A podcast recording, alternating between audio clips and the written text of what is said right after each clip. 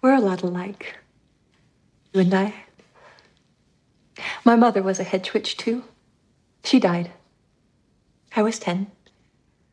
I didn't know you were a hedge. Oh, yes. My mentor, Everett, found me. Sounds dramatic. In an alley. Gave me shelter, education, believed in me. I will never need to do those things again, but my choices now seem worse. Poor Zelda. That's why I agreed to oh. give you the location of the pipe junction. Because someone gets hurt regardless. Because I know you'll work to keep things fair, safe. And you know this how? Danny, you look like Because you're tearing both up. had shitty moms. Because you have the capacity to sit with the woman who caused the death of the man you love. To try and understand her. Yeah, good scene. Oh, I love that scene. Mm. Me too. Hooray for empathy. And on, on that note, hi everyone. Welcome back to Physical Kids Weekly. I'm Clara. And I'm Danny. And today we're talking about episode 409, The Serpent, written by Sera Gamble and Alex Ritter. Our guest today is a filmmaker, actor, and visual artist, and in addition to her work on The Magician, she's appeared in Spider Man 2 and 3, American Horror Story, How to Get Away with Murder, Scandal, SpongeBob SquarePants, thought you would like that one, Danny, and more. nice. SpongeBob. Nice. she also wrote, directed, edited, produced, and starred in the award winning short film Hux. But of course, you know her best as the librarian Zelda. Mageina Tovah, welcome to Physical Kids Weekly. Thank you. Thanks so much for having me. I have to say, I am completely fascinated by Zelda. We know so little about her other than that she started out as a hedge witch and Harriet is her daughter. What can you tell us about her backstory? What made her become a librarian?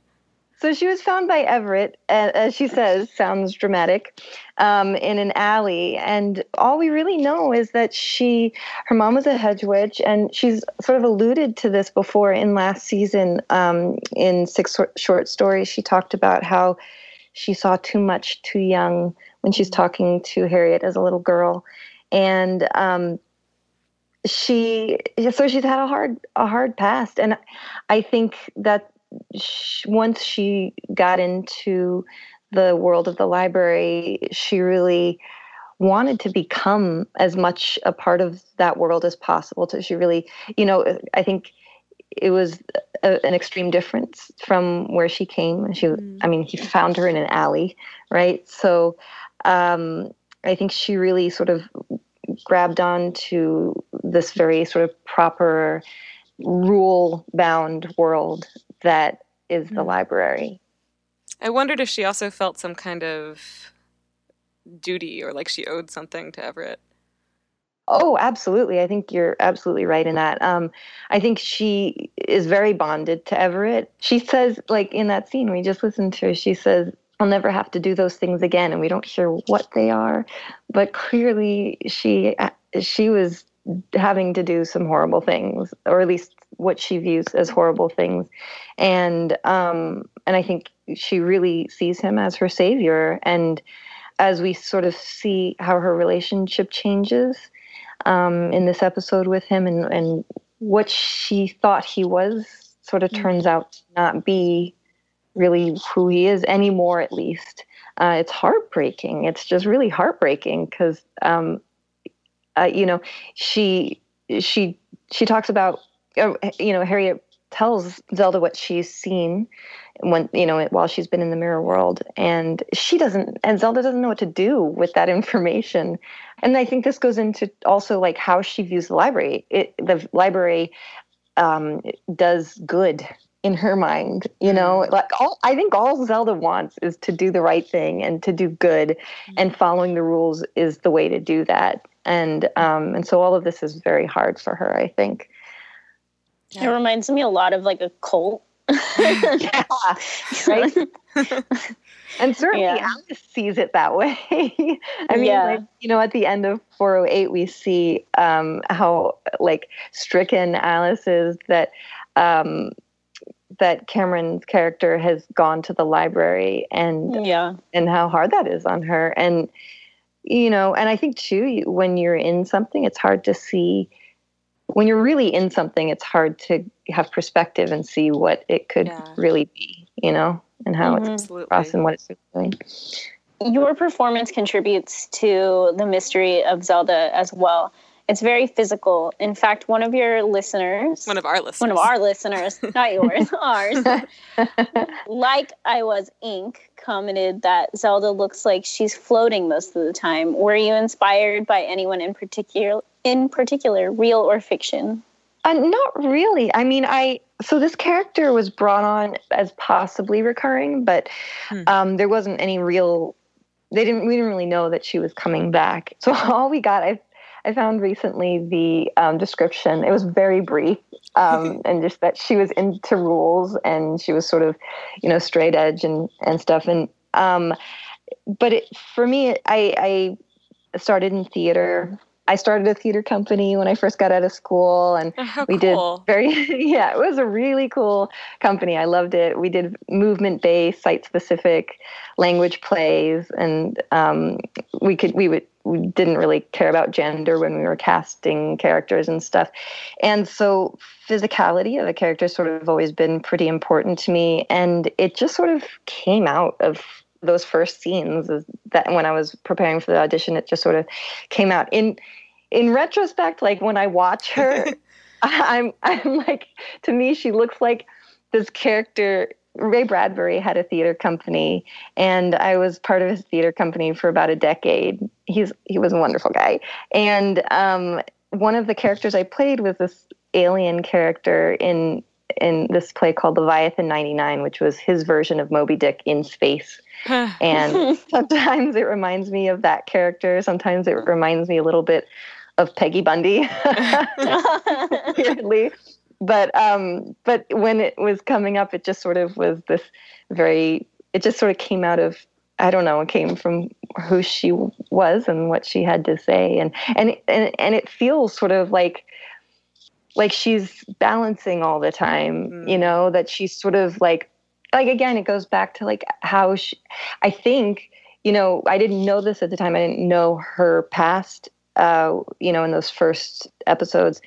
But now knowing where she came from um, and how important probably fitting into this world was, and like being proper and being getting away from the life of the alley and the hedge, you know, and all of uh, the horrors that she saw, um, sort of goes with it well. And I think you know, always trying to do the right thing, sort of makes her sort of I don't know. It's like a balance kind of Hmm. thing. I like the Yeah. floating. That's nice. We've also noticed that she has her hands raised all the time. Is that just an affliction or is there some purpose to it?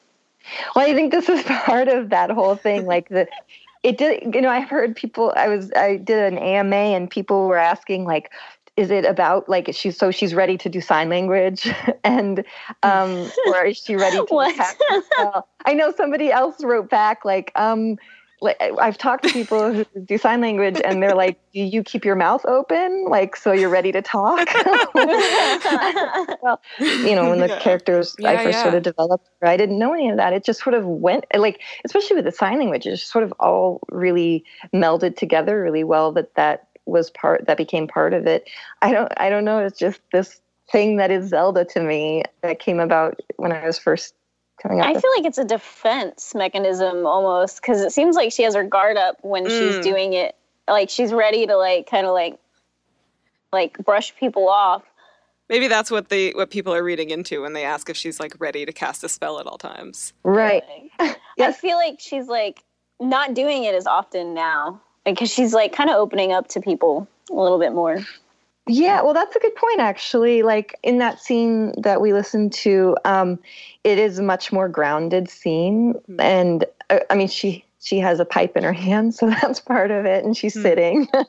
but I think you could be right in that. I mean, it's not something I thought about um, like purposefully to do, but I think that could be part of it too. That as she relates more like fully and more groundedly to to other people. Um, I don't think she's done a lot of that. I think that Everett was her savior, but I don't think she has a lot of friends in the library. Mm-hmm. And I think sort of bonding in a way with Katie is very different for her. Also, like a lot of stuff that's happened this season is very different for her. Like, you know, in 407, we see her sort of desperate and really very different. We, I mean, she's very strong and powerful. She's a powerful magician. She's she gets to lay down the law a lot, and so a lot of things are changing for her. So if you've noticed a difference, then maybe that has something to do with it too. Do you ever regret that you made the choice to like hold your hold your arms up when you're Zelda now that she's been in like almost every episode this season? no, I really love it, and you know, it's it's a way it's a way in. You know how sometimes people talk about like when you're trying to do an accent, you'll have like a fra- a catchphrase mm-hmm. that you do to get into the accent. Mm-hmm. For me, as soon as I I become her, like as soon as I take on her physicality, it's like there, and it's not like I'm thinking about it as I'm doing it. So it's not like I'm like, oh my god, I want to put my hands down. it's just like, um, you know, it's just part of her who she is. Do your arms hurt the next day? no, I haven't. I have not um, noticed that. My feet often hurt the next day because they have me. I'm I'm five ten, but they have me in like five or six inch heels. Oh gosh! Yeah, because I'm supposed to be a very yeah, as you've seen, I'm very tall in the. I was wondering, was it this episode or was it like the one before that? I was like, she's so much taller than Alice, but I know that like Olivia's really short too. So they're all so tiny. They're so tiny. I think it's this episode because someone posted a picture of a scene with you and Olivia, and there's like a foot and a half's worth of difference in there. yeah, yeah, they're really small. Like, um, uh, Jade is like, I think Jade is a little taller than them, but like, you know, Stella and uh, uh, Olivia and um and Summer, yeah, they're all really tiny. Yeah, I think I, I think I read that they're like not even five one or like about five one, something like that. Football, yeah, they're they're very little. so, Mageina, what do you like most about playing Zelda? What makes her interesting to you? Especially this season, I just love how in depth they've gone with her morals, hmm. what lines she'll cross, just who she is, and and she's complicated and and you know a lot of times in television you play characters that are you know they're they just have to be a thing you know to yeah, move yeah. on to move the story I, i've played a lot of sweet little nerds in my time i've played a lot of drug addicts and prostitutes um, and um, and you don't always get a lot of depth with those and sometimes you do like on the shield was a really awesome prostitute but I love that she's really different. I love that she's a strong woman, and I, she's just really interesting to me. And and the more we sort of explore what she's willing to do, what she believes in. She wants to do what's right, and then the problem is, is that sometimes it's not always black and white, and yeah, sometimes yeah. there's not even a. Sometimes there's no great answer, and sometimes there's not even a good answer. Which I think is one of the coolest things about the show, right? Ah, Morality oh, so is really good, right? in the gray area. Yeah, and I, I think that's one of the wonderful things. Also, is is like they just they've talked about how the library is the big bad in this season. Um, but from my point of view, Zelda is, you know, just trying to do the right thing. She's just, mm. um, she doesn't get it right all the time, or she doesn't get, she doesn't make great decisions all the time, or the decisions she has to make end up not being great. But that's what I love about this show is, like you said, is that like they don't just say, okay, this is the good character, this is the bad character, this is a prostitute, this is the, you know, they're people, not just, things. yeah. And I think we saw that in 407 is that like they took characters that are not always, you know, that wouldn't necessarily be the heroes of a TV show and they made them heroes at least for an episode, you know, they made them like the leads of, uh, and I love that. I think that should be happening more and more in television, and I think it slowly is. And magicians are great at that. Hmm. Mm, yes. As part of your work for the magicians, you had to pick up American Sign Language. Can you tell us about that process and what it was like for you? I really loved it. Uh, Jack Jason has been uh, Marlee Matlin's interpreter for like 30 years, and he gave me lessons before that first first episode I had to do, and I loved it. I I love learning, and um, it just engaged this part of my brain that was just so excited to learn a new thing, and I loved being able to, you know, anytime there was a down moment or anytime you know you're waiting in line or whatever, I can I had this thing in my head that I could work on, which was just fun for me. And I love languages weirdly so not so weird because i there's a show you're the worst that i had I love on. that show. yes and, and and i'd done a little bit of sign language on that. And uh, henry alonso myers who is a writer and producer on the show Oh, yeah. was a big fan We of know. that so it's possible.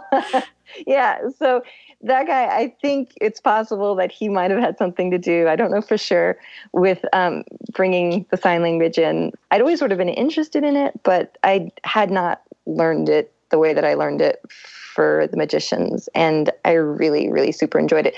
It was insane. So like on six short stories they block shot those Mm. scenes which means that like because they all take place in the same set. So they would set up the cameras and we'd go through all the scenes and yeah, with wardrobe changes and everything and then they move the cameras and then we go through all of them again. So you had to go back and forth and back and forth and it was so fun and challenging and fun i really enjoyed it I'm really curious. So, I, I my background is in linguistics, and I actually wrote a book chapter about sign languages.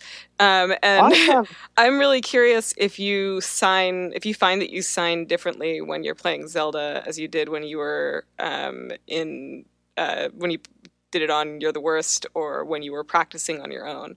you know on you're the worst they were just sh- such short little phrases Mhm.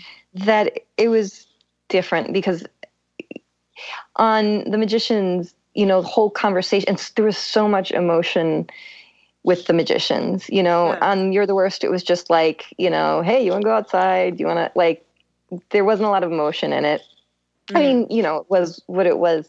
Um but i don't know. I mean i feel like it works so well with her character and it was i don't know it came really easily to me you know p- people have asked me like did you have to work on your facial expressions and stuff like that and for sure like um people who do asl there's a lot they use their faces Yeah. for part of the language right um but i guess i've been told that i have a, a pretty expressive face maybe more expressive than some it all really worked well together and i um i really love doing it So I'm curious. You mentioned six short stories about magic, and I'm curious about your experience filming that episode because it was such a big episode for you. And the silence or near silence is so striking on screen, but I imagine it must be a challenging episode to film.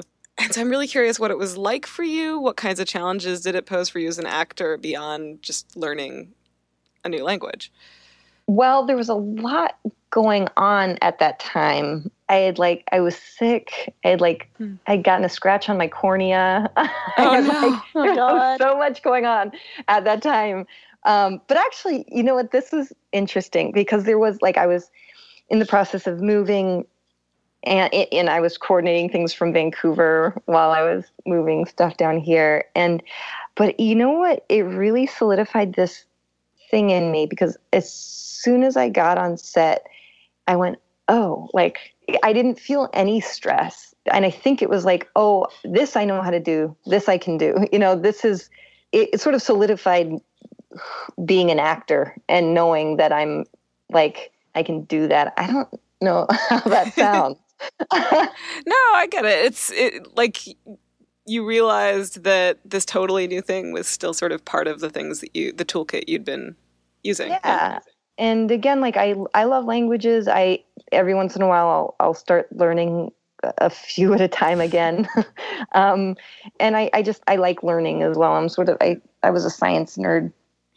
The challenges were really the biggest challenges were changing wardrobe. Hmm. a zipper got stuck. There was very limited time that kind of thing. I mean, like Marlee Matlin is amazing and she's very caring and loving. And I mean, it's weird because the crew doesn't really know if you got it right or wrong. You know, Hmm. like we had a uh, um, a sign master on set and we had the interpreter. So they were there to make sure things happened the way they were supposed to. But like, you know, they, they just have to sort of trust that you've got it because Yeah. if you mess up a line or whatever, um, it's very obvious normally, but Yeah, The director doesn't necessarily know if you're Yeah. speaking a language that they don't speak. yeah, but I guess I would say that it, it was a really affirming and um, exciting thing where I felt really in my element. That's great. I don't know. that- I don't know how dorky that sounds, but it, it was. It felt really good to do that, especially with all the craziness going on outside of things. Like that was. I was like, oh, this is where I do my. I do my shit. Uh, really briefly, what are some of the other languages you've learned, and do you have any favorites? Well, I took Spanish in high school, and I um, I studied Russian for a short time, and sometimes I go back to that. Uh, Hebrew, I grew up um, Orthodox Jewish, so Oh wow. uh, yeah, for like a few years, I went to an Orthodox Jewish day school, and so I I can read Hebrew. I don't always know what everything is, um, and then if I do Duolingo, I'll usually do I'll do Italian, French, and Spanish since they're so similar, and then I've sort of given up Russian for a little bit, but It's and then- really hard. it is. I so I grew up with a lot of Russian Jews too, so I'm I'm a little I like I was exposed to it, so I I there are things that I'm like, oh yeah, I know this, I know, you know, but um yeah, I I would love to spend time and really get um a few of those to where I could Spanish I can do pretty well with, but um it'd be great to like get more of those down pat. Danny, if you don't know, Russian has uh, it has a lot of weird things about it, but the one that always boggles my mind is that um, there are different verbs or different verb forms for like different types of directions for movement verbs. So like swimming, there's a couple different swimming verbs depending on whether you're swimming the same way or you're swimming like a different way from someone else. it's like all this weird stuff going on. I don't speak any Russian, but like having a degree That's in linguistics, you, You, like learn that. That's awesome. You learn weird things about a lot of languages because you have to like there's just a lot of typological work that you do to try to understand like the landscape and so weird things That's awesome. I like weird things. That's awesome. I don't know any languages other than English, so i thought you spoke a little french yeah, not enough to get me anywhere. do you speak enough to order a croissant Probably not. Not accurately, probably. Like it's like little things like stick with me, and Mhm. like mostly I just joke and be like, I know like. You know some of the French that they say in like Moulin Rouge, or like you know, Moulin Uh, Rouge. I have twice had this weird experience. I took seven years of French, and my um, I've twice had this experience where someone I know who doesn't speak French will just like start saying random things that they think sound French, and eventually come upon an actual sentence. My friend Rachel in college, what did she say? Oh, she said, "Je suis le merde de chat," which means I am cat shit. And my husband, my husband said, "Je vais manger mon bébé," which means I'm going to eat my baby. nope. That's so disturbing. It's like, you know, monkeys typing Shakespeare, right? Yeah, exactly. One day Oh, you'll they- get that's Google Translate for you. So I actually have one more question before we move on to the last question. Um, I want to know, like, how old to you? You might not be able to disclose this, but how old is Zelda? I don't think I can disclose this. You'll find out soon. Eventually, enough. okay. Yeah. Um, right. But let's just say she's been been around. around. She's been around. Old enough for the word street urchin to apply to her. uh, her origins. yeah. Um, and let's just say also she's really believed in Everett's goodness for a really long time. You know, and so that's a that's like a hard bond to break and and to believe that things could be not how she believed them to be. She's gonna be Hmm. crushed. That's super eloquent, but you get what I'm saying. Yeah. So our last question before we move on to the episode, we actually had two listeners ask this. Uh, Quentin's Mage and Hail Mojito. What's your favorite book, and what do you think Zelda's is? Oh, my favorite book. That's so hard. Um, and I don't know what the answer is. I there I have a lot of favorite authors. I love Oliver Sacks. I love Ray Bradbury. I love Mary Roach. She's I good. love she's great.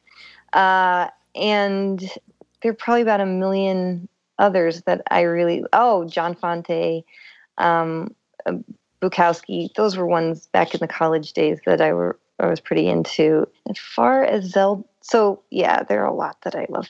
As far as Zelda, God, I don't know how to answer that. I mean, I feel like she loves knowledge so much that it like how could she have a favorite? I feel Um, like she's like 1984, except from she's probably like the before they start figuring out like that it's bad. right oh um i also have to say that i for me myself i had um i used to have two bunnies i used to have four bunnies but two of them were named aldous and huxley Oh.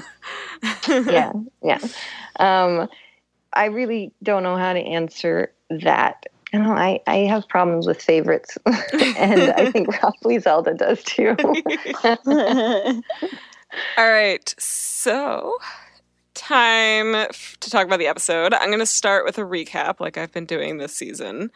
Uh, Okay. So, in this episode, Alice joins Katie and Pete, who are working to wrest magic from the library's control, and strikes a bar- bargain with Zelda, who needs help rescuing Harriet from the Mirror Realm and putting her shards back together. But things don't go quite as planned, and Alice ends up splitting herself in two and taking another trip through the Looking Glass before she's able to get Harriet out in one piece. See what I did there? Um, while she's there, she runs across the binder that Julia's been looking for. And while all this is happening, a group of magicians calling themselves the Serpent is targeting Hedges with a parasite that will kill them when they cast spells. The library proposes a solution, placing a Reed's mark on any infected hedge witches, which they'll remove as soon as the crisis is over. But as Harry reveals, the Serpent is actually run by the head librarian Everett, so he can instill fear in the fringe and consolidate his power. And back in Marina's apartment, Penny 23 takes a trip into the monster's mind and discovers to his horror that the monster is doing something much worse than they thought. Oh, and, you know, Fen dethrones Margot, no big deal. So, so before we dive too deep, I'll start with my traditional question. Danny, what did you think of the episode? This is like a really good episode. Um, it's like a good meaty episode that's full of a lot of information, especially since the episode previous to it was kind of more of a filler episode. Hmm. Um, so I enjoyed it. Good. Yeah. Yeah. nice. um, you know, I really, I really liked it too. There's, there's, you're right. There's absolutely a lot going on, and I, I feel like I had gotten better before this at condensing my uh, recaps, and this one just threw me for such a loop. This is like the third draft, cutting and cutting and cutting, and trying to make it like anything less than half a page long. Um, but I really like. I mean, I always love getting to see Alice play against herself. Um, there are so many variations of Alice that we've gotten to see Olivia play over the past four seasons, um, and it's Mhm. always fun to get introduced to another one. Especially like we've been talking this entire season, Danny, about how mean Alice is to herself and like how she's not letting up on herself. And in this episode, Alice was literally mean to Alice. So yeah. it's kind of cool to see that sort of piece of her internal dialogue being externalized. It's one of the things I like about Yeah. the way the magicians handles things like mental health. We've talked a lot this season two about Zelda's sense of duty of order. We talked about this a little bit at the beginning, at the top of the interview too. And as she says in this episode, she's faced some choices this season that she never expected to face. Mageina, what do you think that's like for her? Has her moral code changed, or is it the library that's changed? I think the library has changed. I think, um, you know, um, hmm, I'm trying to make sure I don't I don't give anything away, but I think she went into this believing in the good of the library. That you know, the library is there to preserve knowledge at at any cost because knowledge is the most important thing. Hmm.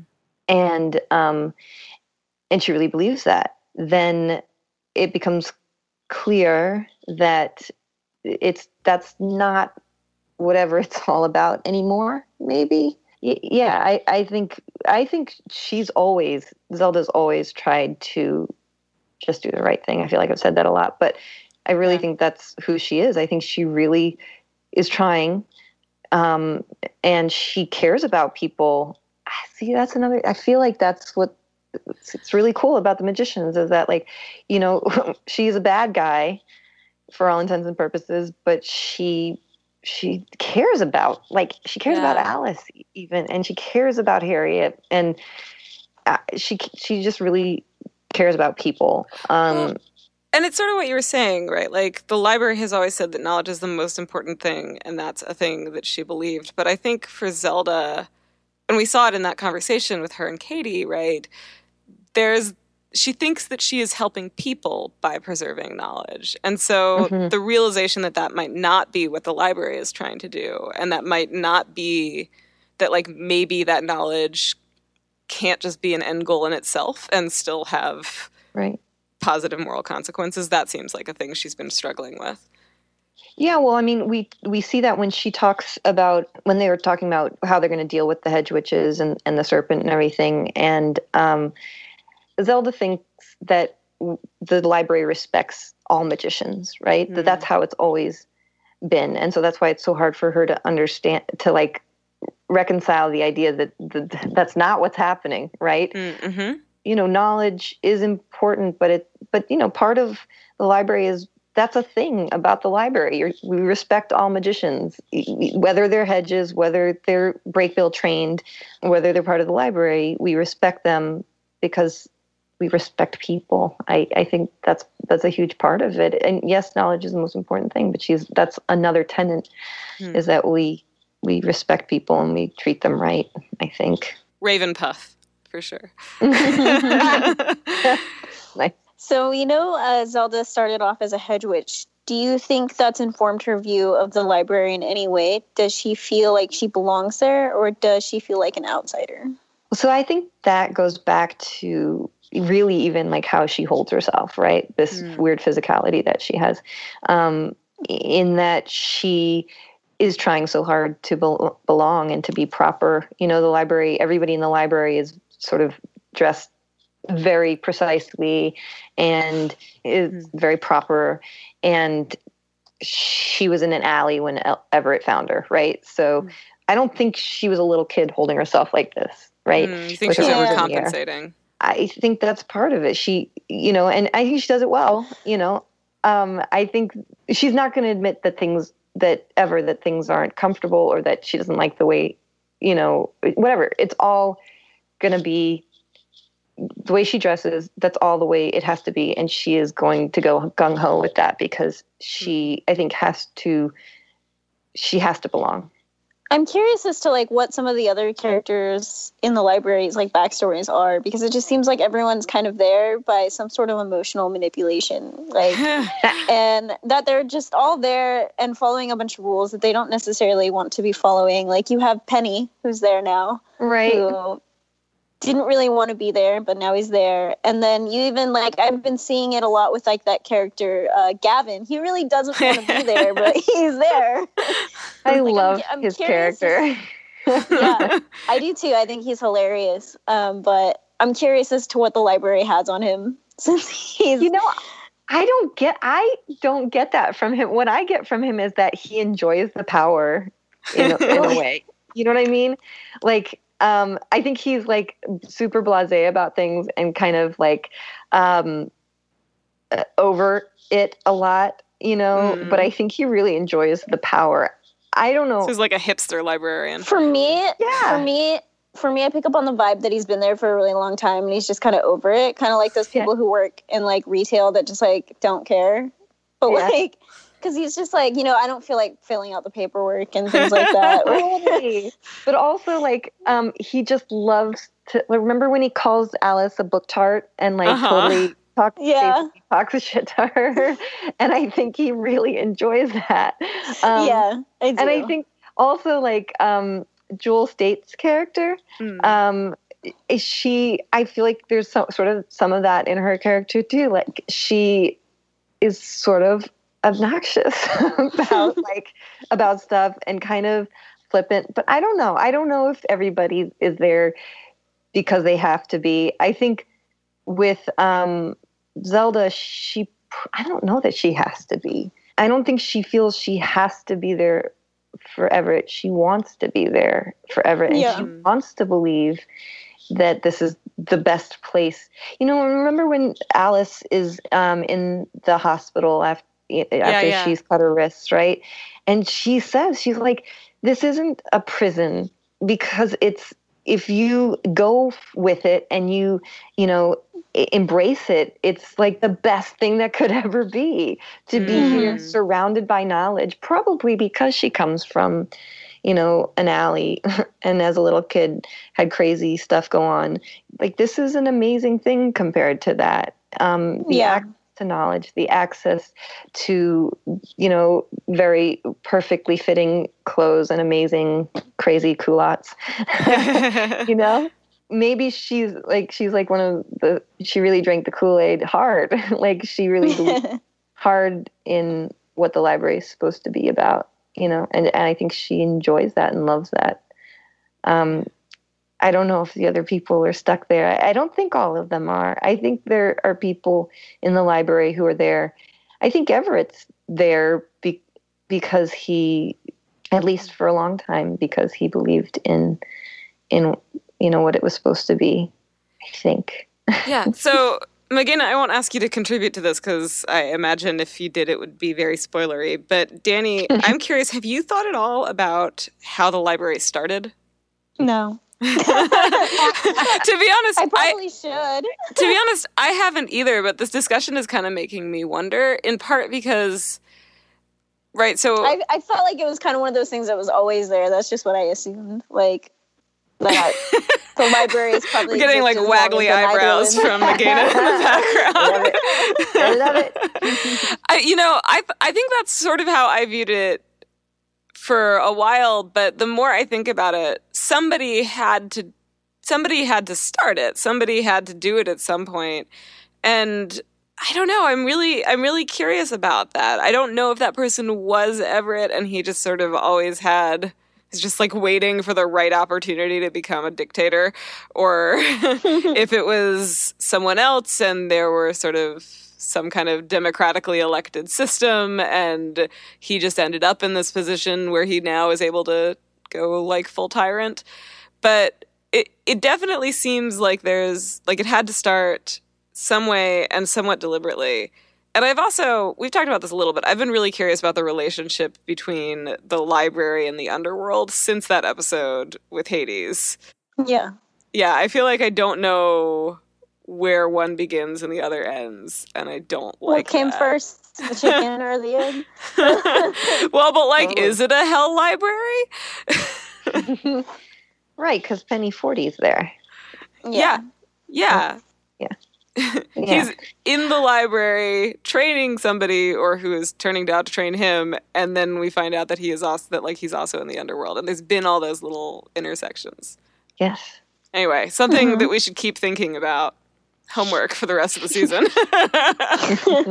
um, so I'm also curious how much Zelda knows about what's going on with the monster because she doesn't seem worried. Neither does the rest of the library, but I can't imagine it's not going to affect them at all. Mageina, do you Yeah. think it's ignorance or hubris or something else? I think part of it for Zelda is she's distracted, you know, Mhm. by her daughter, for sure. This episode, we see her in the meeting, ch- just checking her watch to try and, you know, get out of there so she can go save her daughter. Um, I think that's the main thing on her mind right now, and it's probably some hubris too because you know they're they're controlling everything at this point, right? And that's not really on the radar enough. Yeah. It's not at their doorstep. They don't really have to deal with it. I think we've spent so much time thinking about what's going on with that and like how it intersects. We we are both big fans of the Lev Grossman books.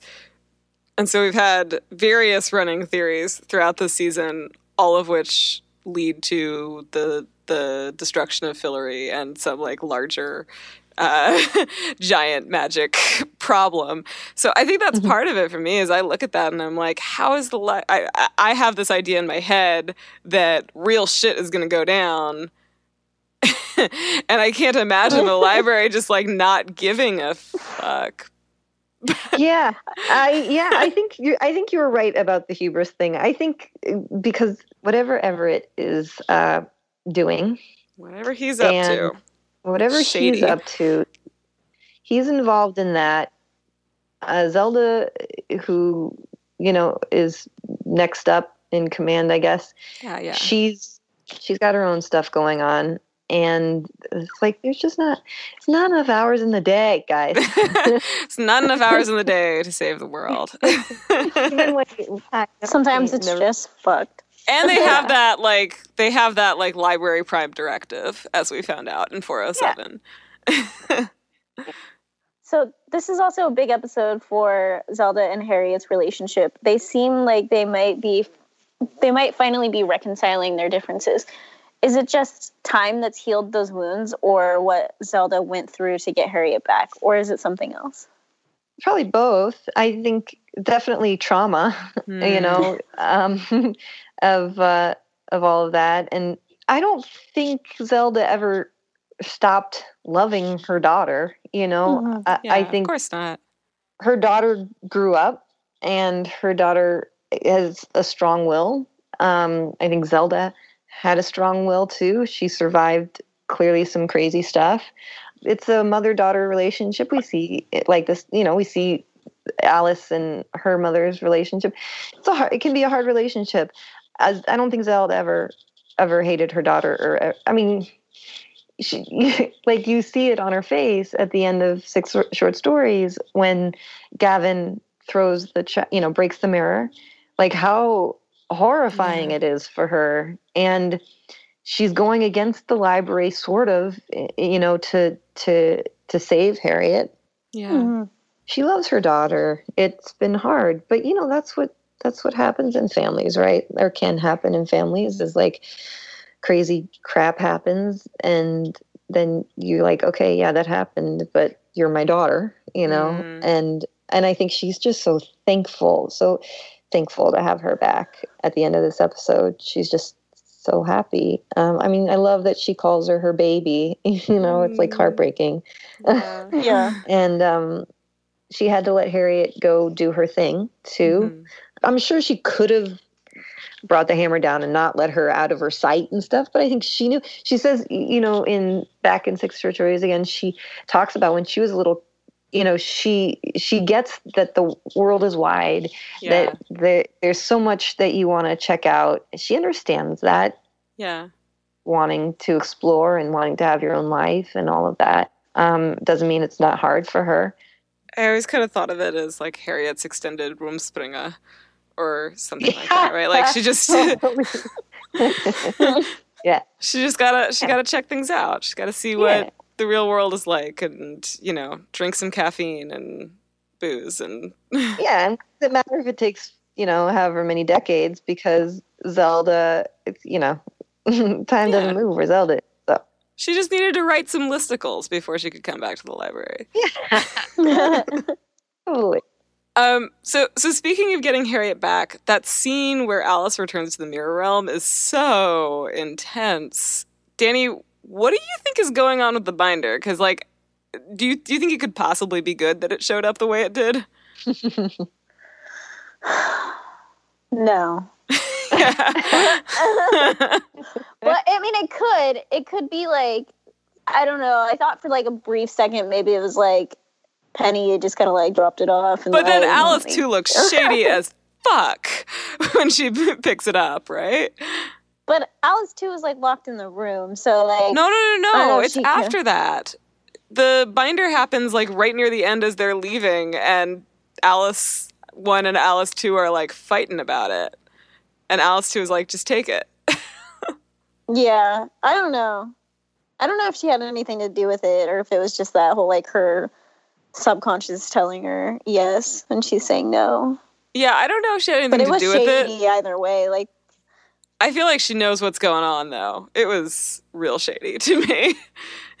Dude, I mean, just when you think about the horror, the horrors of the fake Harriets, Uh-huh. like the mirror world is a scary, scary place. yeah, Yeah. there's this creepy like creature things and and I, I noticed that there was like a randomly a snowy owl that looked like Hedwig there too. Yeah, Yeah. it was a weird wa- snowy owl just hanging out. Um, sidebar, Lanier and I just finished watching an Australian TV show called The Kettering Incident, which unfortunately did Yes. not get renewed after the first season and left like all of these crazy things open. You've seen it? I watched that. Wait a minute, which because I've watched. That's the one where she is. She keeps falling asleep. Yeah, yeah. She keeps uh Yeah. she keeps like blacking out for hours Yes. at a time. Yeah. Yes. Um Yeah. it's like Australian Twin Peaks, but um, they have like several scenes where they're trying to have where they have like there's a lot of like nature things that are supposed to be ominous, and one of them is they have like three different places where owls appear. But every time I look at them, I'm just like, those are just cute. they're owls. Owls are cute. they are. The like know, I've moths are much scary creepier. Looking, I I've seen some scary looking ones. yeah, they murder small animals, but they're cute, guys. they're adorable. They're totally cute. Yeah, they could have picked better ominous animals, I guess. True. Like lemurs. I think lemurs are cute. No, but there's this one video I just saw of a lemur eating an egg with this very long, hmm and it taps the egg, and it's really scary. I'll send it to you. Have you seen them? I forget what I saw. Something that was like what I think. Uh, I think a, a group of lemurs is called a conspiracy. Yeah.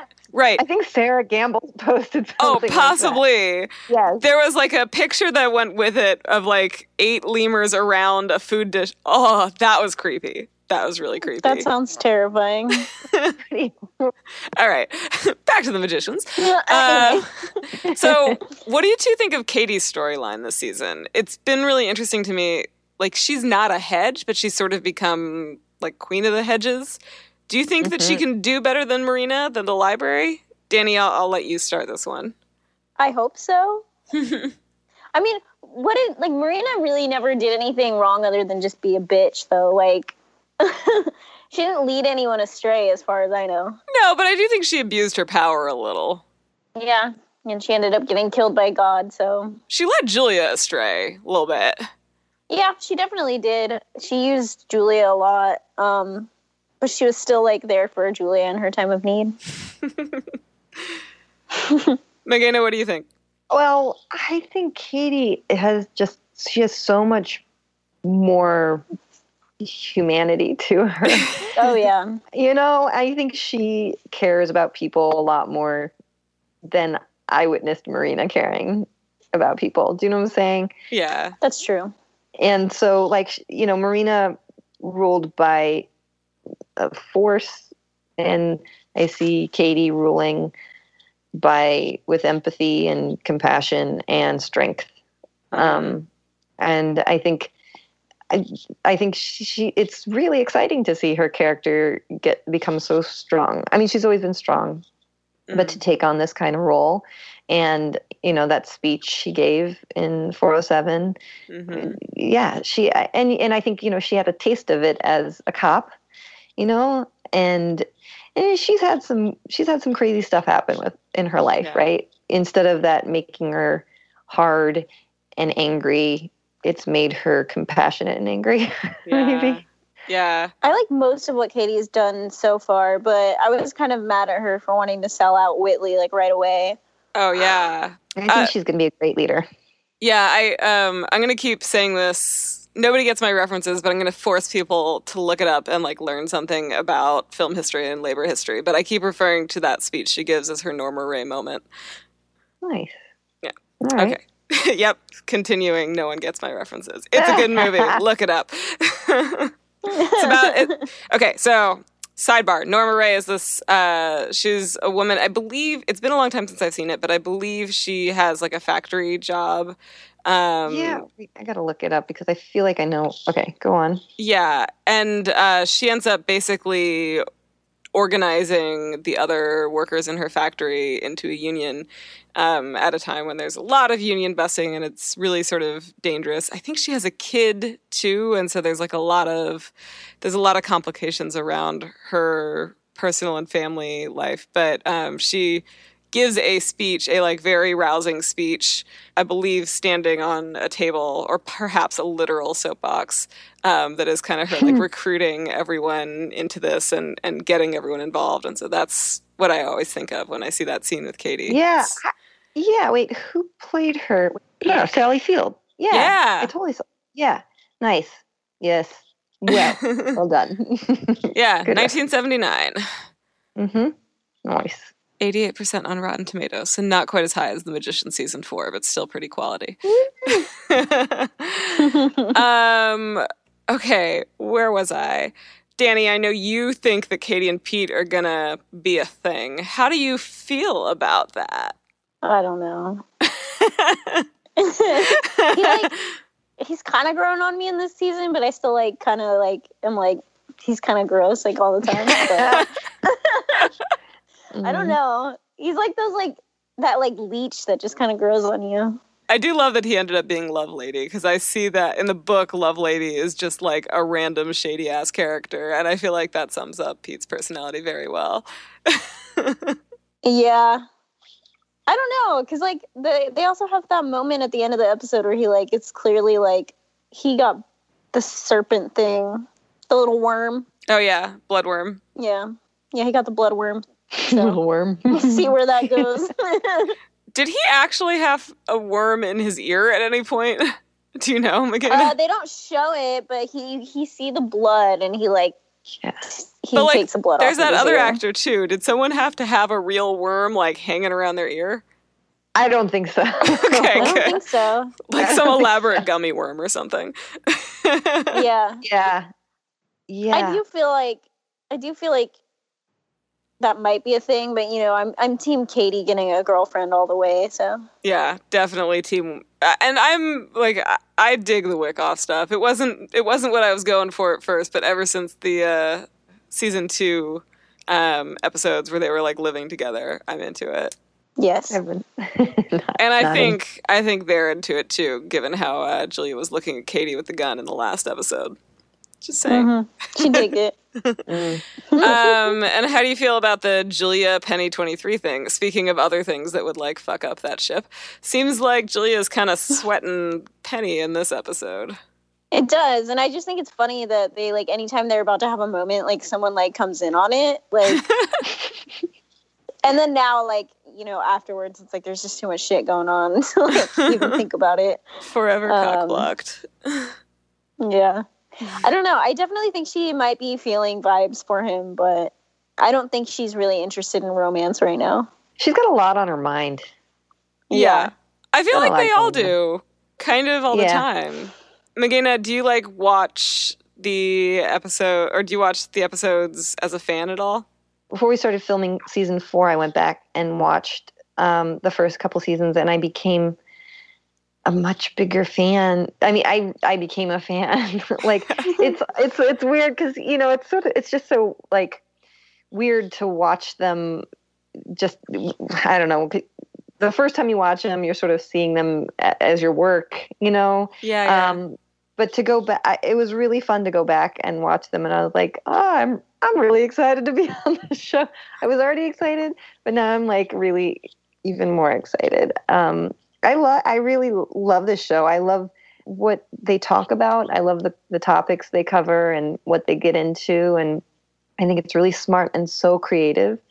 And I I really feel lucky to be a part of it. It's it's really a fun one to be a part of. So, as a fan, do you have any ships? Do you know that term? Um, I love Margot and Eliot. I I was intrigued by Eliot and Quentin. I feel like Dean Fogg needs somebody. yeah, Um, he's had people before. Yeah, I feel like um, he's an interesting character. He's so fun to work with. yeah, I bet. He's really great. And um, I don't know. I, I just I love watching how everything develops and how everyone sort of trades partners and sort of an ongoing mystery of who will end up with who next. All right. So before we move on to fashion, we have one more storyline, which is, of course, the Fillory storyline. So first, Danny, what do you think about Fen dethroning Margot? well, I feel like Fen didn't actually dethrone Margot. I'm pretty sure Mhm. Margot dethroned herself. I agree, and I feel like that's a little bit of a ripoff, to be honest, because I was really excited about Fen having to make like a hard moral choice. I just don't think that's Fen. I don't think she could have made that choice. Not about Yeah. Margot. Yeah, that's fair, but also like I don't know, Margot is still the person who sold her daughter to the fairies. Yeah, well, are you are you on the Fargo train now? I don't think I'm on the Fargo train. I don't think I could ship them se- like seriously. I can't really imagine them together romantically. Good friends, or at least like good frenemies, yes. But Yeah. Definitely frenemies. I love I love how what Fen is doing this season. Yeah. I really love I love it, and I just Brittany is just she she plays her so well. Um, but you're right. I mean, it's it's I don't know. I can't see them really as a ship. there's a lot of comedy in this storyline too. Like uh, you mentioned this in your notes too, like the, how the second that Margot realizes Eliot's still alive, she jumps Josh. She's like, "Nope, don't need to wait anymore. Got my cue. Things are gonna be fine." And then Fen is just sitting there like, "Should I go? I should go." I was like, for a second there, I was just like, she should just watch. I think she wants to.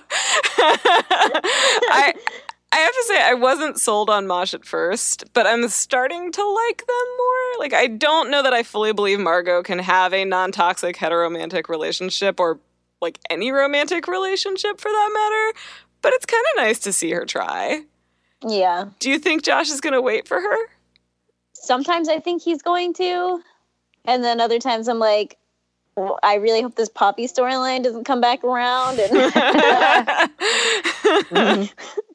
Josh is a daddy. I don't know because I feel like he's like, I don't know. I feel like he's inevitably going to get pissed at her for something she does. Like, yeah. Though he also forgives her super fast. Like He totally does.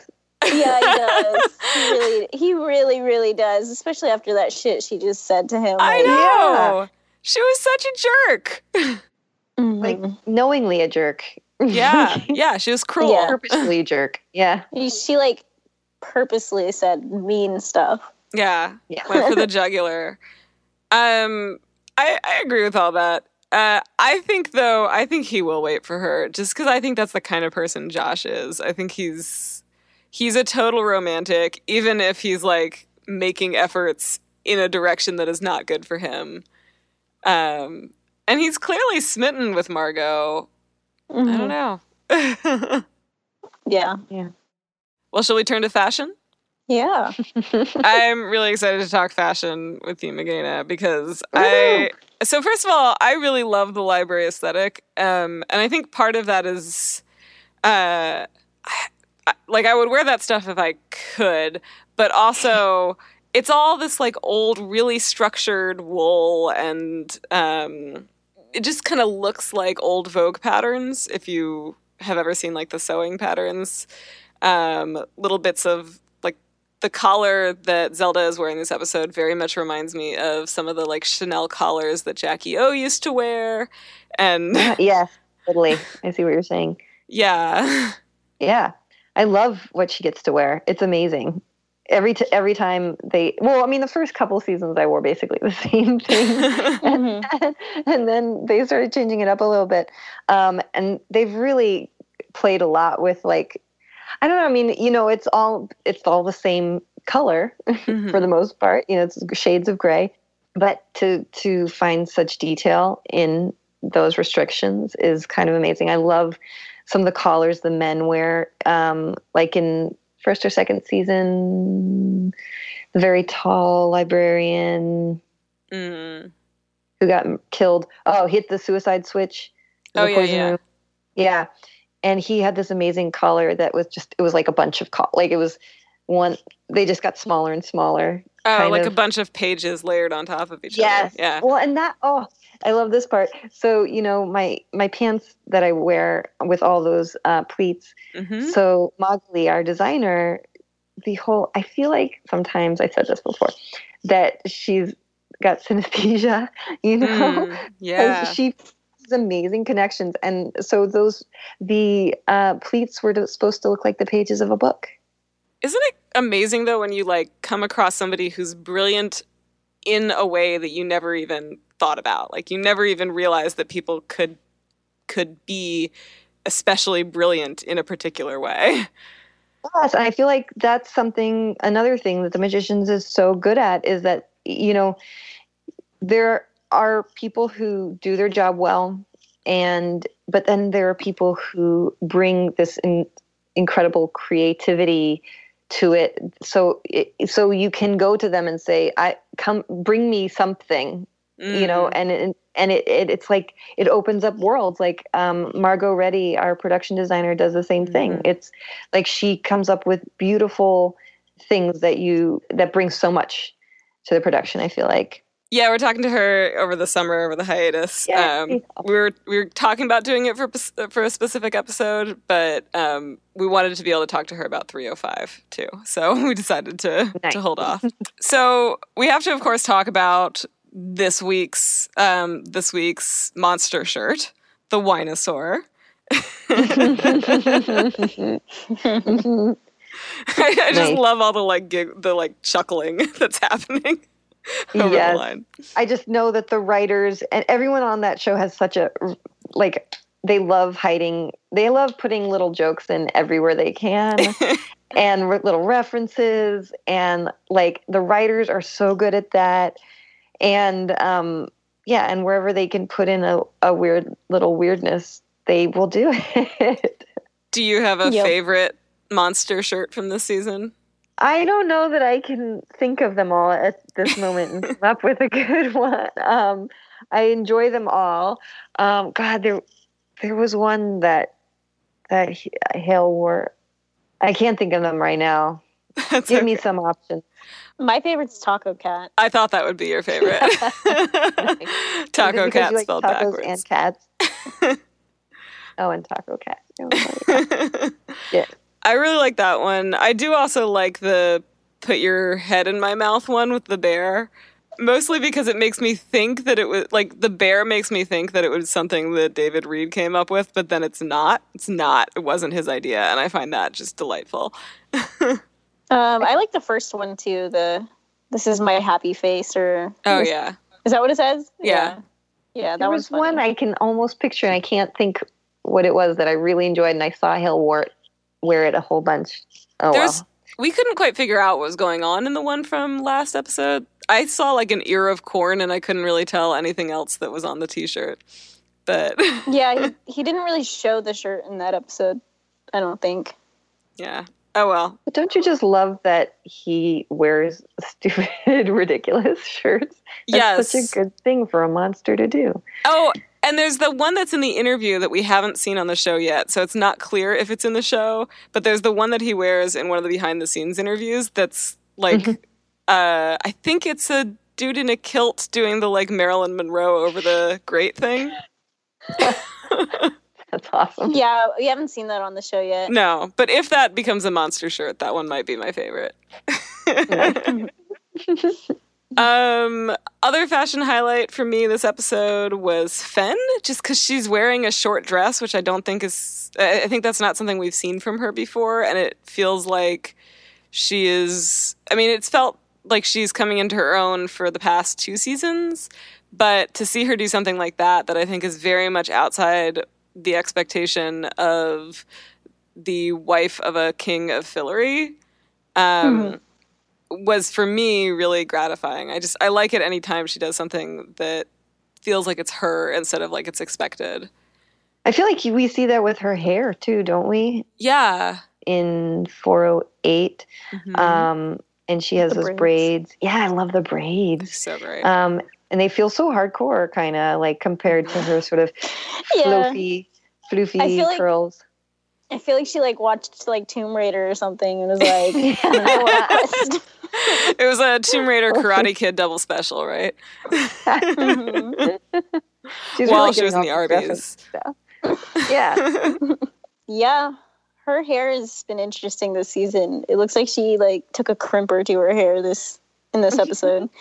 But I Yeah. realized that it might be just because she took her hair out of the braids and it was curly like that. Oh, oh, you know, I bet that's it. That would be exactly the kind of detail that we'd get. That like in the last episode she had these crazy braids, and then in this episode, it's all Yeah. out Yeah. of the yeah, braids. curly. I buy Yeah. that. Good theory. Um, so speaking of hair, this is I guess not strictly fashion, but I noticed that both Kady and Zelda have some pretty elaborate hairstyles going on. Yeah. and like Kady's harkened back to her season one look a little, so I just sort of assume that it's a hairstyle that she wore and got tired of and is now come, bringing back. But for Zelda, yeah, I, I didn't really notice them before, and I always just thought she had like a straight up bun, like Kim Novak in Vertigo, but on steroids. But now I've like in this episode, there's a scene when she's talking to Alice and Kady with like Pete in the background where you see the side of her head and there's some wild yeah. shit going on. Yeah. Well, um, the hair people changed every season. so it's sort of been and and this and in this season they changed halfway through um some of the people, some of the key hair people. And so um the hair did change a little bit. My favorite look for her is sort of the is it Veronica Lakey? Not well, that's kind of over the but where it, it's sort of smoother and I, we we also like for many seasons she wore this is part of fashion. Is have you seen close up? Do you know what her headband has on it? What her main No. headband has on it? Tell us. It's she also has um a cuff that is made of the same thing, and this is very wonderful detail that they do. It's the um binding of a book like the, the Oh. cover of the book. She has a cuff that's a cover of a book, and she has a um, headband that's a cover of a book, which is so great. I just love. Um, it her headband changes a little bit in this season. Think like every all of her wardrobe changed a little bit more this season. Yeah, so her hair got a little cray, especially in 407, 408. I feel like it got there were a lot of curls and it Mm. got kind of but my favorite is when it's sort of i i like i don't know sort of like smoother swoopy 20s, 30s. exactly yeah exactly um that i feel like is sort of really her main look Um, you told us about the pleats in the skirt. I was going to ask you about that, but you told us about it already. So I guess that's just the last question we have before you go is if you could steal anyone's clothes from the show, whose would they be and why? ha uh let's see i just i don't know it's let's see Eliot is up there It's what everyone says. Right? It's just I love it's even going back to like the first season when he was, you know, when he was wearing these like sort of I don't know, like when he first meets Quentin, hmm he has like a suit almost kind of thing, sort of more structured. I love his stuff. Um Margot stuff is really fun too. Mhm. Like she gets some great great stuff. Um I feel like they're the easy choices because they're so high fashion. Mhm. Yeah. totally. Um yeah. Totally. And let me just make sure I'm not. Although, okay, but Dean Fogg also, like, if you're going to dress in a suit and, like, have you seen his ties? Oh, yeah. He, like, researched those. Like, he found so many different ways to tie your tie. Yeah. And he's so impeccably dressed all the time. And I love a good suit and tie combo. Like, And a pocket square. I like it. All that. And that's the shoes, even his shoelaces are always amazing. Like he had great shoes, and then like there was one pair that were like, I think purple with like an orange shoelace. Oh Like, yeah, he mentioned that to us when we talked to him Yes. earlier this season. They're so good. So actually, he's way up there. If if I I might steal his wardrobe, although I really like Zelda's stuff. It's pretty great. it is. I It would is trade the shoes. For sure, I would trade the shoes. Are they really five inches high? they are, I think, about five inches high. The first two seasons, they were stilettos, which was horrible. No. It was so horrible. How would you even uh, see them though? They're under those like long pants and skirts. You don't, but you know, it's the whole like Magali is into, you know, the whole vibe has to be there, even if you don't see it. and then third season, we got um, they were like these platform little booties, which were still the same height because they were the same pair of pants, so it had to be the same height. Those were also horrible to wear. Super cute. But then this season, I you, I did you see them in like I think we kind of see them when she stomps the cockroach. Um, but they're super cute and they're the most comfortable of all of them. But they're like platform high heels with super chunky, the Mm. wedges, yeah. and they have um, like fringe on the toe. And- Oh. They're actually navy blue and not black, which big change for her. She's getting crazy. So, I Yeah, love yeah. that. I love that like Zel- yeah, Zelda's version of crazy is navy blue instead of black. navy blue. yeah. You know, branching out. ah, well, I can't believe it, but we're we're at MVP now. Um, so I guess I'll go first since I made you go last time, uh, Danny. This is a hard one because it's such an ensemble episode, but the two performances that stand out for me are Olivia's and yours, Mageina. Um, you mentioned in the Reddit AMA that you have been told you have a very expressive face. You mentioned it here too. and it's true, but I think it goes beyond that. There's so much nuance and subtlety in your performance. It's arresting every time you're on screen. So, like, even when you're only in five minutes of an episode, it, it's hard not to look at you. So, oh, that's so nice of you to say. Thank you so much. I really appreciate that. well, so I'm, I'm gonna I'm gonna pull the trigger and give my MVP to you this week, Danny. Ooh. Oh man, that's like such a hard one. Uh-huh. This is such an ensemble episode again. Um, it's always hard to give them for the ensembles. Oh, it's painful. Um, no.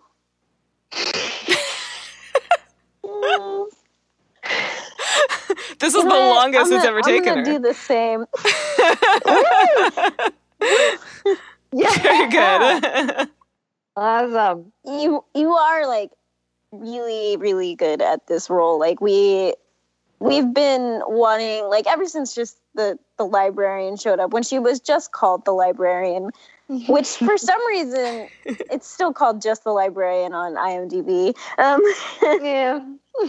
we've always wanted more of that storyline and so so happy that we're getting it this season and that you can bring it to life for us Thank you so much. And I'm just I gonna toss too. this. I'm just gonna toss this in here because my my husband isn't like he wouldn't be watching the show if it weren't for me, but he does watch it with me sometimes. Um, and you are his favorite actress on The Magicians, so he actually Yeah. last week he was like, "When are you talking to her?" And I was like, "Next week." he was very excited. Hey, that's awesome. Thank you. Tell him thank you. So, Mageina, do you have anyone you want to shout out for this episode? Can be cast, crew, craft services, whatever strikes your fancy. Oh, you know, I love the director from this episode. Carol Uh, it Banker. my- yes, it was my first time working with her, and she, oh, she's just so awesome. She's so grounded. She gets stuff done, you know, and like, so you deal with a lot of different directors. You sort of meet a lot of, and and they all get things done in their own way. And I just really loved how she, she, she just remained calm, and Mm. there was this feeling of like yeah, I'm gonna take care of it. I have, I can take care of this shit. And I just really liked her. She was great. um, I also, I really loved working with Kady.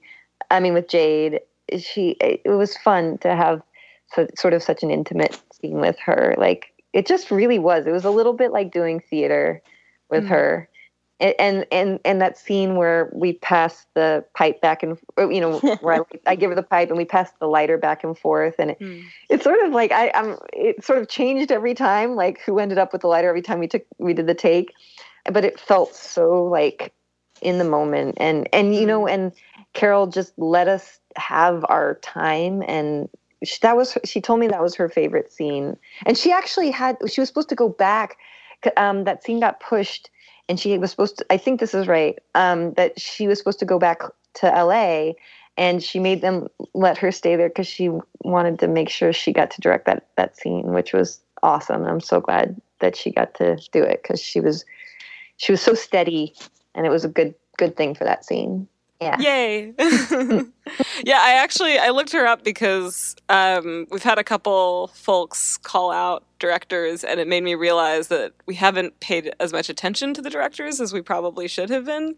Um, mm-hmm. And in addition to two other episodes of The Magicians, including The Flying Forest, which is uh, like one of my favorite for physical comedy um, mm-hmm. in the whole show, that and maybe the last episode the, or the one that just aired tonight um, but i think she does a i think she does a really great job and she does like a lot of really versatile things but yeah, like in addition to her work on The Magicians, she directed or she um she was uh she didn't direct, right? But she was part of Mallrats. So she's been around oh, doing what? like yeah. I love Mallrats. I know. She she she has like a cameo in that and I think I can't remember what her role was on it, but she's like done a whole bunch of stuff like that and just a wide variety of stuff over the years.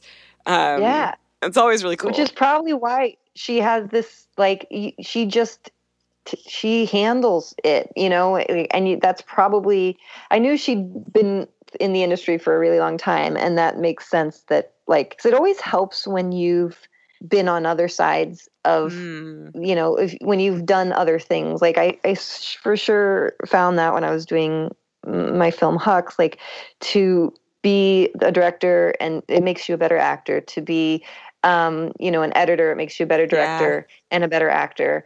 And so you totally see that in her. Like she just, yeah. you, you, there's never a question of like, uh, you just trust, and she she makes you trust, which yeah. is nice. Actually, uh, before we get then to episode rating, do you want to tell us about Hucks? Oh, sure, I'd love to. Um, it was a short film that I, like you said, I, I I did a lot on. I wrote, directed, and produced, and I did a Kickstarter for it. Oh, um, cool. I wasn't going to edit it, uh, and I had an editor on board, and then he had stuff, family stuff, come up, and he had to leave the project. So I ended up editing it. I went and got Final Cut, and I edited it too, which was. I think ended up being I don't know how someone else could have done it. It, it sort of ended up being very um, I don't know how anyone else could have done it the way that I did it. Um, mm just because of I was so in involved with how Hucks saw the world. It's about a woman who's on the autism spectrum, um, trying to connect with others, and then the world ends, and and she sort of finds the connection in this very sweet way. Um, and so a lot of it developed like how I also went back and I, I rented a camera and filmed a lot of it. And so it was really awesome. It was also very weird to mm. see a story from so to re-examine a story from so many different perspectives. Yeah, yeah. Um, it was weird and wonderful. And then it also, I was like, I don't know what I, I'm so I'm too close to it. I have no idea how it's gonna like what people are gonna get from it. And then like you know, once I took it through the film festival, we went to a lot of film festivals and stuff. And for everyone, you have to like make first you know a synopsis that's 250 words or 50 words or so you're constantly breaking it down and re figuring out what it is right? And um, it was an awesome process. And now i'm working on a feature um, which i'm really excited about. And um, kenny johnson from the shield is has a part in it. We, we worked on the shield and also crossing jordan together. And um, I was I'm real excited about it. Yeah. um, I was trying to I was trying to get a sense of what it was about, and um, I should have just watched it, but I didn't leave myself enough time. Uh, and so I, I was sort of reading a couple of reviews, and I read a review that was by from a film critic who's also a disability rights activist, and I think right, like what he, what he basically said was, I went into this feeling kind of like a little bit of trepidation because so many times when you get these films made by people who um, don't have the disability that they're portraying, it comes off as really sort of weird and can be kind of condescending. But he, what he said yeah. was, "This was fantastic," and I think that speaks to. uh, they mentioned that you that your dad was a um, yeah child psychiatrist and mm-hmm. had been involved with that community. Yeah, he um, one of his specialties was he's a child psychiatrist, and one of his specialties is uh, autism. And um, my mom is a pediatric physical therapist. Hmm. Um, she was actually army trained, but then uh, ended up working with kids, and so she worked with a lot of kids who were on the spectrum. And then my sister is also a child psychiatrist, so I I grew up knowing, uh, hearing about it, knowing about it, and then they really became. They were a wonderful sounding board um, during the whole process, which was was awesome. And in fact, I didn't write it for her to have aut- to be on the autism spectrum. Like that wasn't how she started. She was just this character who had these traits. And as I was talking to my mom about it, my mom went, "Oh, she she has autism," and I went, "Oh." Oh, she has autism. And then it sort of all like kind of came together and kind of blossomed, but it was like, but it wasn't, it wasn't really. And also, I mean, you know, I think there's there's a lot of um, things that can go wrong with with writing a character. You know, she's not she's just a character who's on the autism spectrum. Autism is a really yeah. diverse um, thing, and so it's just one person with it and and one character with it and and how she experiences the world and yeah and and you know in in the same way i think she it's she's like this unlikely um, lead character an unlikely hero which is something that we've talked about just you know now about the magicians are really good at too is um, taking people that wouldn't necessarily be a lead um, in typical Hollywood and making them the story about them, which is which I like to do. I think okay. there's you know it's time for that. well, on that note, we are into episode ratings. Uh, we have had a ton of trouble rating episodes this season. I think our ratings have ranged. I think our lowest one, I think I gave a seven for one. I think Danny's lowest might be an eight. Um, and our highest ratings were 15 out of 10. So clearly, we're doing a fantastic job keeping it even keel. Um, this one is also a really hard one to rate. I really love the Hedwitch, Hedge Witch storyline. I love how it's like on the fringes. It's there on the fringes where Alice is finally finding a sense of purpose and a way to help. Um, I also love that Fen is hiking now. I've been ready for her to come into her power for a while. Um, and yeah, I mean, I'm a little disappointed that Margot begs her to do it, but I get that that's probably the way it had to happen. Um, but yeah, I also think this is one of those episodes that advances a few plots um, a little bit.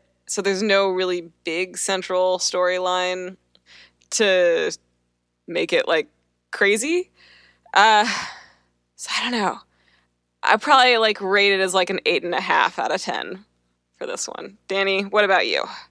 I mean, I thought it was pretty important. Like, it's kind of yeah. advancing all the stories and in a pretty major way. Like, even at the end of the episode, you have um, Penny and he's with uh, the monster and they're in his memories. Mm. And um, basically is like, well, we've been wrong. They didn't tell us why they've been no. wrong yet, but but it seemed like a pretty big deal. Uh, so I would say it's like a nine out of ten. All right, cool. Solid. uh, Mageina, we're not going to ask you to rate an episode you're in. We're not cruel. Um, but so we would love to know your thoughts on the season as a whole while we have you here. Oh, well, I I guess I'm a little biased. I, I love this season a lot. Um, I really love this season. And I I think, you know, it's timely.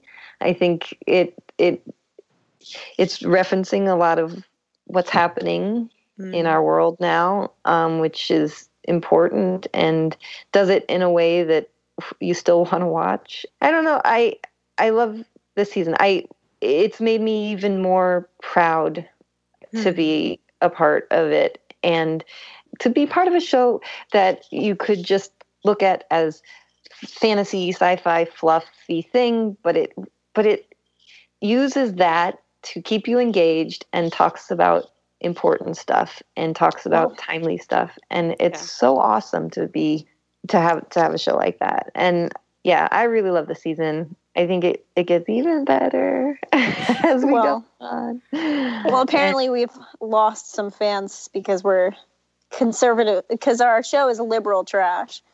well, So Danny Danny is a little triggered by a tweet she saw earlier today. oh, uh, oh no, no, I've seen a couple. It's not the first one, but there was someone who's like, I can't watch this season anymore because it's such liberal trash. And I was like, them good. Yeah. Good sad for them. I don't feel like you know it, that that is their loss. That's Yeah. all i can is it's their loss. It's, it's a is in a good show and an important show. That's my personal opinion. Well, you're you're in the right place to have that feeling validated. Um, with that, I think we're basically done. So, Mageina, thank you so much for joining us. It's been just delightful. Oh, Um, thank you so much for me this has been wonderful yeah, I hope Zelda doesn't die this season and we get another opportunity to do it. So, yeah, fingers, Fingers crossed. crossed. Listeners, Awesome. thank you for joining us. If you like the podcast, please subscribe and rate us on iTunes. It helps with our rankings and makes it easier for other fans of the show to find us. And if you want to chat about the magicians or share your crackpot theories or like rant about all the people who think that it's liberal trash, apparently, you can find us on Twitter or Facebook at Physical Kids Pod. Bye.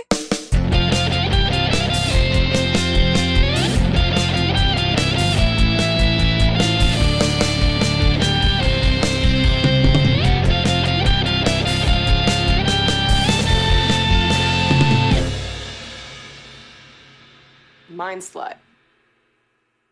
Yeah, yeah, yeah, yeah. Yeah.